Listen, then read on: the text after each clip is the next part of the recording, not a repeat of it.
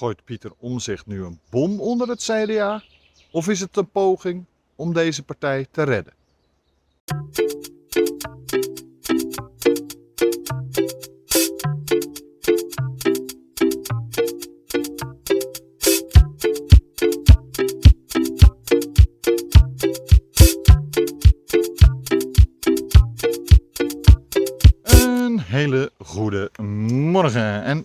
Bij deze nieuwe aflevering van de podcast De Ochtendwandeling. Mijn naam is Bastiaan Toornent, ik ben theatermaker, acteur, podcaster en opiniemaker, maar ik ben met name een hondenliefhebber. En zoals iedere morgen loop ik weer door de Zandvoortse duinen. En terwijl ik dat doe, bespreek ik met u diverse politieke en maatschappelijke onderwerpen. Dan kunt u deze podcast natuurlijk vinden op iTunes, Spotify, Google Podcast en diverse andere podcastplatformen. Tevens kunt u de, de video's van deze podcast vinden op eh, YouTube en natuurlijk op mijn Facebook pagina. Allebei te vinden onder Bastiaan Torenent of natuurlijk gewoon de ochtendwandeling. En eh, u kunt natuurlijk nog meer informatie vinden over mij en de projecten die ik doe. Of eh, als u bijvoorbeeld deze show eh, wil ondersteunen door vriend van de show te worden met een eenmalige donatie, dan kunt u dat vinden via mijn website www.torenent.nl. Uh, tevens kunt u natuurlijk reageren op deze podcast en dat beveel ik u heel erg aan. Dat kan natuurlijk bij de video's op zowel Facebook uh, als op YouTube onderaan de video's gewoon. Uh, als u het netjes houdt, dan plaats ik hem altijd, ook al bent u het niet met mij eens. Uh, tevens geef ik bijna altijd antwoord. Maar u kunt ook natuurlijk een uh, berichtje sturen naar het betreffende e-mailadres van deze podcast. En dat is ochtendwandeling.torenent.nl Nou, waar gaan we het over hebben? We gaan het hebben over de memo die is uitgelekt, die Pieter Omzicht heeft geschreven aan de commissie die binnen het CDA uh, de, uh, hoe heet het, de uh, lijsttrekkersverkiezing onderzoekt en de misstanden en de dingen die daar fout zijn gegaan. Um, en nou is het de vraag, legt Pieter Omzicht nou een bom onder het CDA? Gaat dit of de, de kopkosten van heel veel mensen binnen het CDA-top, of uh, moet Hoekstra aftreden, of gaat Pieter Omzicht straks een eigen partij beginnen, dat kan ook nog, of doet hij dit eigenlijk puur voor binnen de partij, was dit bedoeld voor binnen de partij, en schrijft hij een vlammende memo met daar duidelijk in aangevend wat hem min of meer is aangedaan. Nou, als eerste moet ik u zeggen, ik heb niet alle 73 pagina's van de memo gelezen.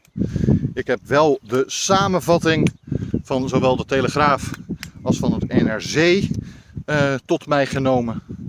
En uh, nou ja, waar de Telegraaf heel duidelijk in hun, nou ja, vooral in hun titelbeschrijving zegt dat Pieter Omzicht een bom legt onder het CDA, is het NRC wat genuanceerder. En ik vind ook dat het wat genuanceerder ligt. Want het is niet helemaal duidelijk of Pieter Omzicht nou zelf deze memo heeft uitgelekt. Of dat het iemand is geweest binnen die commissie. Of dat het een medewerker is geweest. Of juist een medestander van uh, Pieter Omzicht die vindt dat dit soort dingen gewoon in het openbaar moet. Um, maar goed, Pieter Omzicht heeft dus, uh, afgelopen zondag is dat geweest, 6 juni heeft hij het ondertekend, heeft hij dus een memo gestuurd over wat er volgens hem allemaal fout is gegaan met de lijsttrekkersdebat uh, en verkiezing binnen het CDA. Uh, hoe het CDA hem al die tijd, ook bij, paars, of, bij kabinet Rutte 2 al steeds heeft tegenlopen werken. Uh, terwijl mensen waar hij goed, goed mee optrok, mensen die gelijkwaardig waren aan hem of zelfs later pas gekomen zijn, uh, veel meer verantwoordelijkheid kregen op hoge posities. En Pieter Omtzigt helemaal niet. Die heeft zelfs een gedeelte van zijn portefeuille toen die tijd in moeten leveren. Terwijl Uh, nou ja, dat eigenlijk niet logisch is, omdat hij alom geroemd Kamerlid is. Nou, bovendien uh, schrijft hij nog eens even hoe bijvoorbeeld sommige collega-Kamerleden of, en, of bestuursleden en ook ministers en dergelijke uh, over hem hebben gesproken. En dan hebben ze het echt over dat hij een eikel is, een klootzak en nog veel meer van dat soort termen. Uh, en dat alleen maar omdat hij soms wat lastig kan zijn als het gaat om niet zomaar akkoord te gaan met iets wat binnen de fractie wordt besproken en wat de minister per se wil. Nee, hij stelt daar extra vraagtekens bij. Bovendien durft hij zelfs zijn eigen partijgenoten als minister sterk en stevig te ondervragen in een Kamerdebat. Wat eigenlijk ook zijn taak is als Kamerlid. En ik heb al eerder een aflevering gemaakt waarbij ik heel duidelijk zei: eigenlijk zouden veel meer Kamerleden voorbeeld moeten nemen aan een Pieter Omzicht en aan uh, een Renske Leijten, die ondanks wat de partij ook vindt, uh, doorgaans wel nou ja, erg kritisch durven te zijn ten opzichte van uh, hun eigen partij of hun eigen ministers, etc. Nou, um,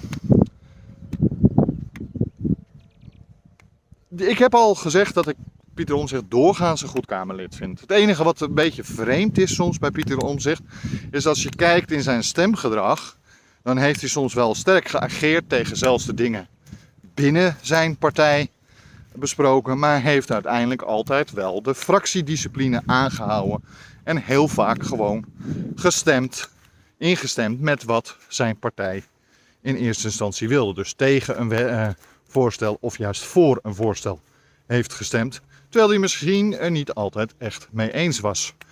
Uh, echter zit hier van Pieter Omzicht, en dat blijkt uit zijn memo, ook wel een frustratie, want hij is dan wel kritisch in de pers, kritisch in het Kamerdebat, wil zoveel mogelijk informatie naar boven komen. Maar is nou niet de persoon die altijd maar tegendraads van zijn partij heeft gestemd. En toch heeft diezelfde partij hem altijd tegengewerkt. Nou, dan komt natuurlijk die uh, verkiezingen. In eerste instantie wilde Pieter Omtzigt helemaal niet meedoen aan de verkiezingen. Uh, van de uh, politiek leider en fractievoorzitter van het CDA. Want hij ging ervan uit dat Hoekstra toen die tijd de leider zou gaan worden en daar kon hij wel achter staan. Echter heeft Hoekstra toen eerst niet meegedaan. Hij heeft niet gezegd van ja, ik doe mee. Dus toen had hij zoiets van ja, maar dan ga ik mezelf opgeven, want ik sta niet achter hoe de jongen de partij leidt etcetera, etcetera. Nou, dat is een verkiezing geworden. Nou, daar zitten allemaal haken en ogen aan. Want als je heel goed kijkt, uh, vanuit het bestuur werd vooral minister De Jonge als potentieel kandidaat gesteund door nou ja, de voorzitter, et cetera. Uh, kreeg ook veel meer ruimte, et cetera. en nou ja, Pieter Omzicht werd toen al in zijn hele lijsttrekkersverkiezing een beetje tegengewerkt door het bestuur, eigenlijk door het CDA zelf. Daar heeft hij toen al meerdere keren wel wat van gezegd. Van joh, dit is toch niet de manier zoals dat een partij als het CDA dit hoort te doen. Nou ja, blijkbaar wel dus. Maar goed, in ieder geval, uh, hij ging wel op, bleef gewoon wel uh, kandidaat, werd ook uh, uiteindelijk volgens de zogenaamde uitslag tweede. Maar gelijk bleek al dat er iets mis was met dat hele stemapparaat gebeuren wat ze op internet hadden ingericht. Aangezien bijvoorbeeld zelfs de vrouw van Pieter Omzicht zelf al een uh, bedankmail kreeg voor de bestem op de jongen en niet op Pieter Omzicht.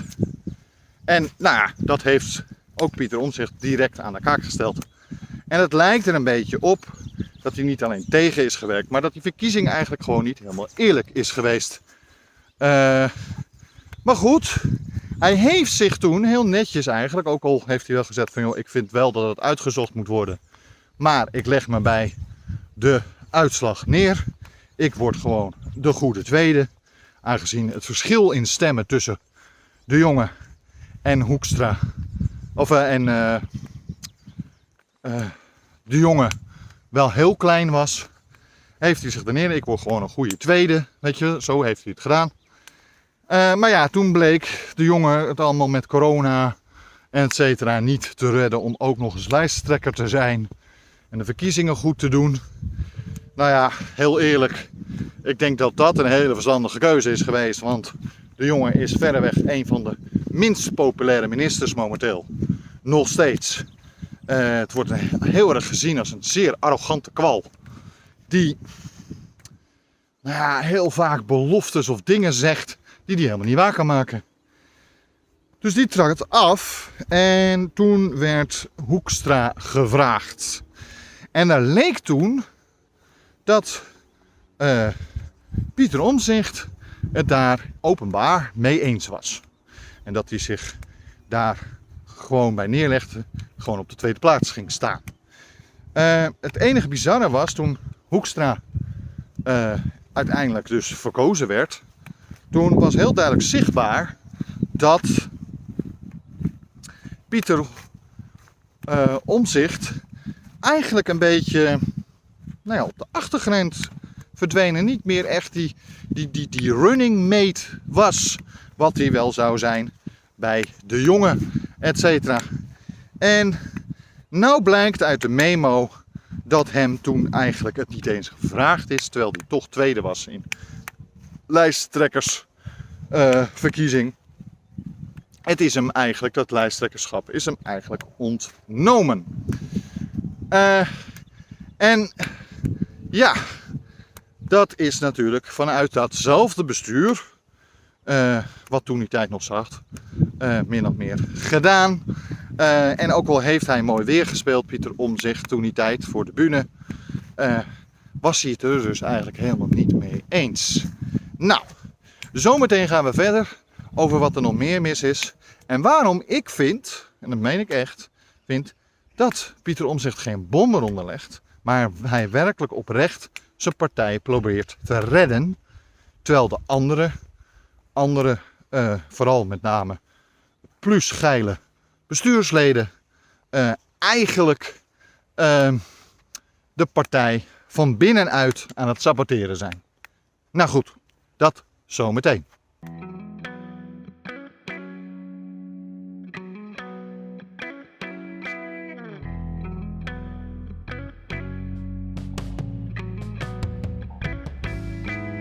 Hi, mijn naam is Bastiaan Toornent en naast de podcast De Ochtendwandeling maak ik ook een podcast en die heet Uit de Schulden, de weg van de meeste weerstand. Uit de Schulden is een podcast van torenent.nl die gaat over mijn verhaal hoe ik uit de schulden wist te komen ondanks de vele vooroordelen, eh, de bureaucratische regeltjes en natuurlijk het misdadige overheidsbeleid. Wilt u nou meer weten over de hele schuldenindustrie in Nederland? Wilt u nu meer weten hoe de bureaucratische regeltjes ervoor zorgen dat mensen eigenlijk meer in de problemen komen? Of wilt u gewoon luisteren naar een goed verhaal die gebaseerd is op waarheid? Luister dan nu naar Uit de Schulden, te vinden op Spotify, iTunes, Google Podcast, YouTube en diverse andere podcastplatformen. U kunt natuurlijk ook voor meer informatie kijken op onze website en dat is natuurlijk www.torenent.nl. En welkom terug. Nou, Pieter Omzicht heeft dus heel duidelijk, nou, hij is ziek geworden, wat ook op zich niet gek is, want als je zo erg vanuit de eigen partij bejegend wordt, zoals hij zegt, en misschien is niet alles kloppend, maar het is in ieder geval zijn beleving. Um, als jij bejegend wordt uh, als eikel, klootzak en uh, al dat soort zaken, terwijl je gewoon je werk probeert te doen, uh, terwijl je eigenlijk het beste voor je partij voor heeft. En natuurlijk zal hij wel eens, in, dat heeft hij in dat memo ook van dingen gezegd van ja, ik vind gewoon dat in de verkiezingscampagne en ook in het verkiezings het partijprogramma, dat daar eh, het verkiezingsprogramma, dat daar dingen in zijn gekomen die hij zelf, notabene een van de grootste schrijvers van de uh, verkiezingsprogramma van het CDA van de afgelopen verkiezingen, nou, gewoon niet wilde of dat het juist het tegenovergestelde was. En dat dat zonder overleg, terwijl hij het verkiezingscampagne of programma samenstelde samen met nog een paar, zonder overleg zijn dingen gewoon aangepast door andere leden. Misschien is dat niet netjes. Maar ja, je moet het ook wel zo zien dat Pieter Omzicht natuurlijk niet als enige die partij maakt, het CDA. Maar het gaat erom dat er nogal veel gebeurd is. Hij werd door de eigen ministers notabene ook, maar ook door het kabinet enorm tegengewerkt ten opzichte in de uh, kindertoeslag uh, affaire. Hij werd behoorlijk zwart gemaakt uh, onder eigen partijleden. En nou ja, zoals de kranten al eerder geschreven hebben, zijn diverse fluistercampagnes geweest tegen Pieter Omzicht. Um, uh, andere partijleden. nee, dat zeg ik niet goed leden van andere partijen, ik neem bijvoorbeeld minister Kaag toen die tijd, die heeft het dus gewoon opgenomen voor Pieter Omtzigt en Renske Leijten toen ooit in het kabinet.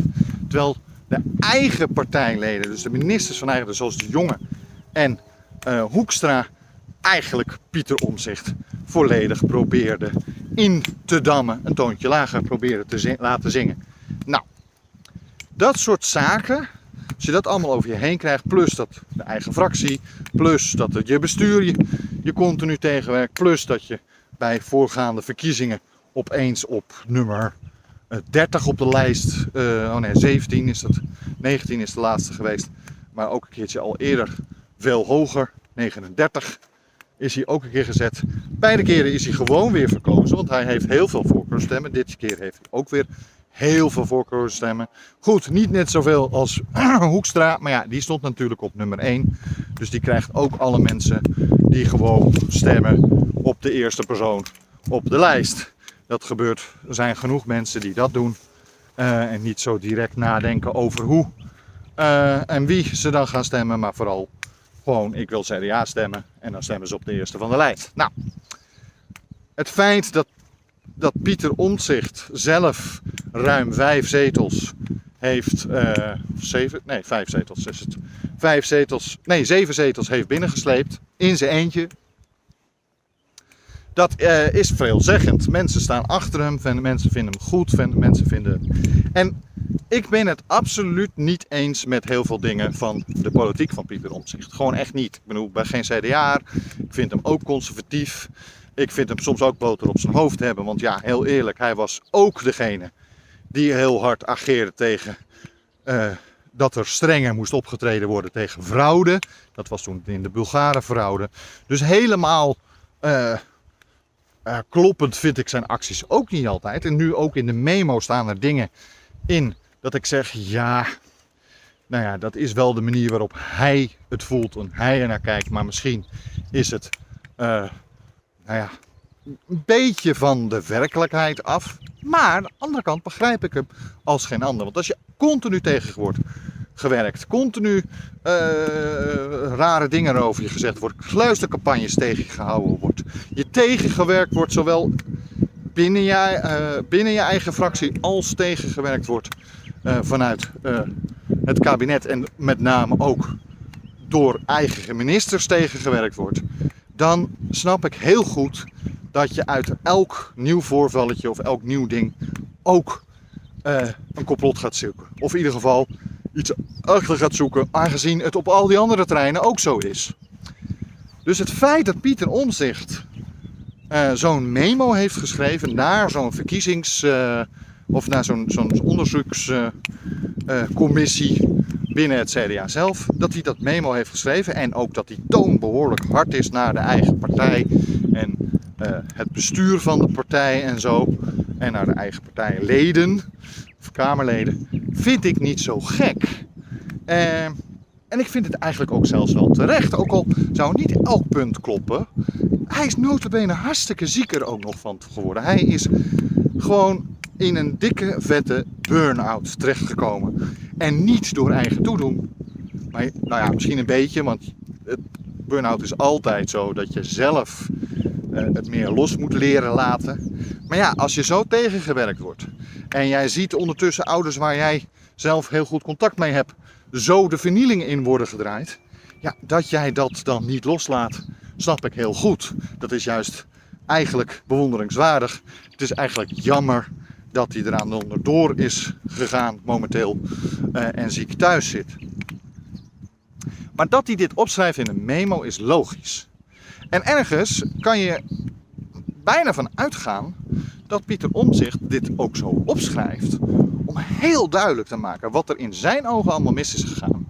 Hoe die allemaal tegen is gewerkt. En hoe hij uiteindelijk nu, um, hoe heet het, uh, uh, in de ziektewet is terechtgekomen. Het feit dus dat Pieter Omzicht gewoon uh, zijn, zijn, zijn, zijn, zijn frustratie uit in die memo vind ik zo goed recht. En dan is het aan zo'n commissie om verder uit te zoeken of alles wat hij zegt en beweert klopt. Of dat er bepaalde nuances gemaakt zijn. Maar uh, de, nu, uh, de, de, de commissie moet wel weten hoe hij zich voelt. Hoe hij zich, wat de gevolgen zijn geweest van de partijtop uh, en mede-Kamerleden voor een Pieter Omzicht. Die toch wel een stemmenkanon ook is. en heel erg wordt gewaardeerd binnen het land. Dus als CDA zou je eigenlijk deze man moeten omarmen en niet moeten tegenwerken. Nou goed. Um, dus, nou ja, nog een keer. Pieter omzegt dat hij dat schrijft en doet naar zo'n commissie. Een interne memo is logisch. En iedereen die zegt, en zeker vanuit het CDA durft te zeggen, ja, hij moet zich beter aan de waarheid houden. Ja, hij moet, uh, uh, uh, hoe heet het, hij had dit niet moeten opschrijven. Nou ja, echt waar, die zou in mijn ogen gelijk gerooieerd moeten worden van het CDA, al ben ik niet van het CDA. Maar zo ga je niet met mensen om. Kom op zeg. En zeker niet met een man die één zo goed is voor je partij geweest, dus zeven zetels binnen heeft gehaald. En twee, ook nog eens een keer, dat uh, uh, iemand die echt wel voor die politieke vernieuwing waar nu zo om geroepen wordt. Ja, Pieter Omzicht is toch wel iemand die een beetje doorheeft hoe dat moet. En misschien ben ik, misschien is het niet altijd helemaal zoals ik het zou doen. Maar heel eerlijk, het is wel de goede kant op. Nou. Gooit Pieter Omzicht met die memo zelf een bom onder de CDA? Nee dus. In mijn ogen absoluut niet. Hij probeert via de commissie, via één, een klein beetje schram te halen, wat op zich logisch is, want hij zegt dus heel duidelijk: ik wil, uh, nou ja, ik wil gewoon dat iedereen weet wat er gebeurd is. En uh, de mensen die daar uh, verantwoordelijk voor zijn, moeten daarvoor gestraft worden. Dat is één. Maar twee, uh, hij probeert duidelijk aan te geven dat deze manier van omgaan met mensen zoals hij, is natuurlijk niet een manier waarop het zou horen. Nou, dus Pieter Omzicht gooit niet zelf een bom onder, de, onder het CDA. Wil dat zeggen dat het CDA hier geen last van gaat krijgen? Ja, natuurlijk wel. Ik denk zelfs dat het CDA nu potentieel het risico loopt om helemaal uit elkaar te vallen. Uh, misschien komt er een andere christelijke partij bij. Bovendien, in hoeverre hebben wij nog het christendemocratische partij nog nodig? Aangezien, heel eerlijk, we hebben nog twee andere christelijke partijen. En uh, ja, uh, in mijn ogen is de ChristenUnie uh, toch met heel veel zaken een stapje linkser dan het CDA. Goed, zometeen nog even verder over de sabotage binnen het CDA. Waardoor dit nu uiteindelijk misschien toch wel alsnog een bom is op onder het CDA. Tot zo. Moet u voor uw werk veel moeilijke gesprekken voeren en weet u niet hoe u die moeilijke boodschap over moet brengen?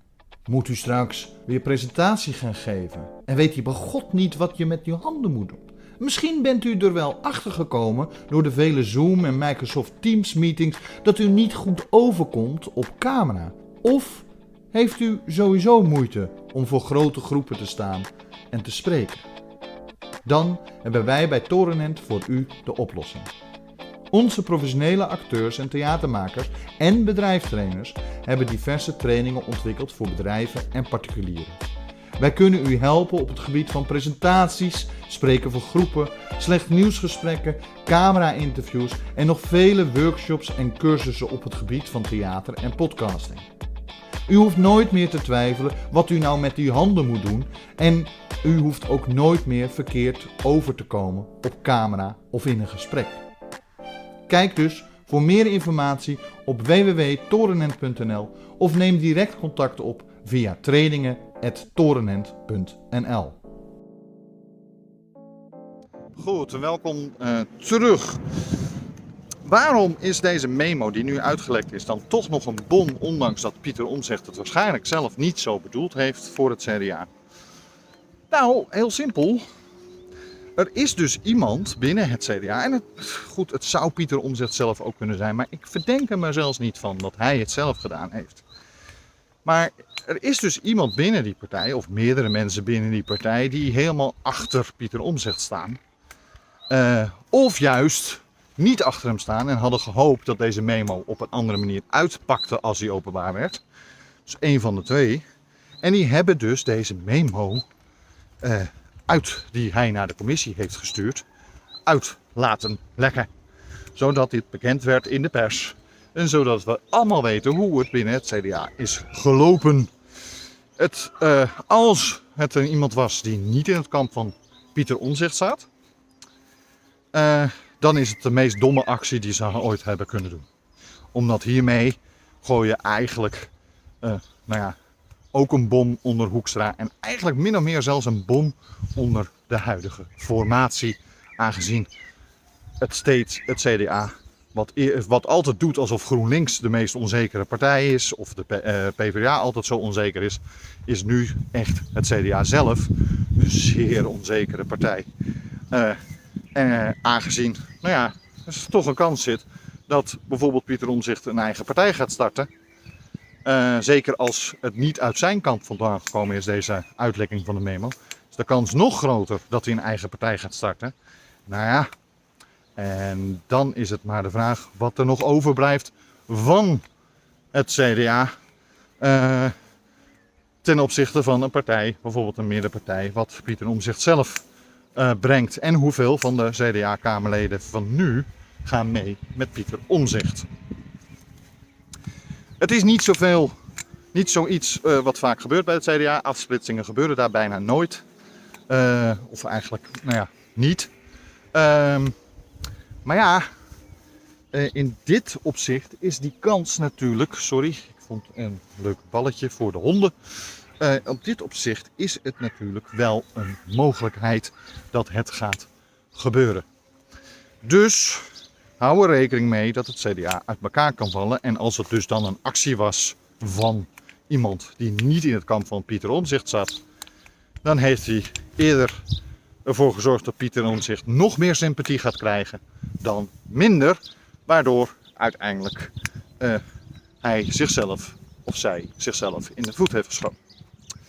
Het is een grotere verwachting dat degene die het uitgelekt heeft of bijvoorbeeld een medewerker is van Pieter Omzicht.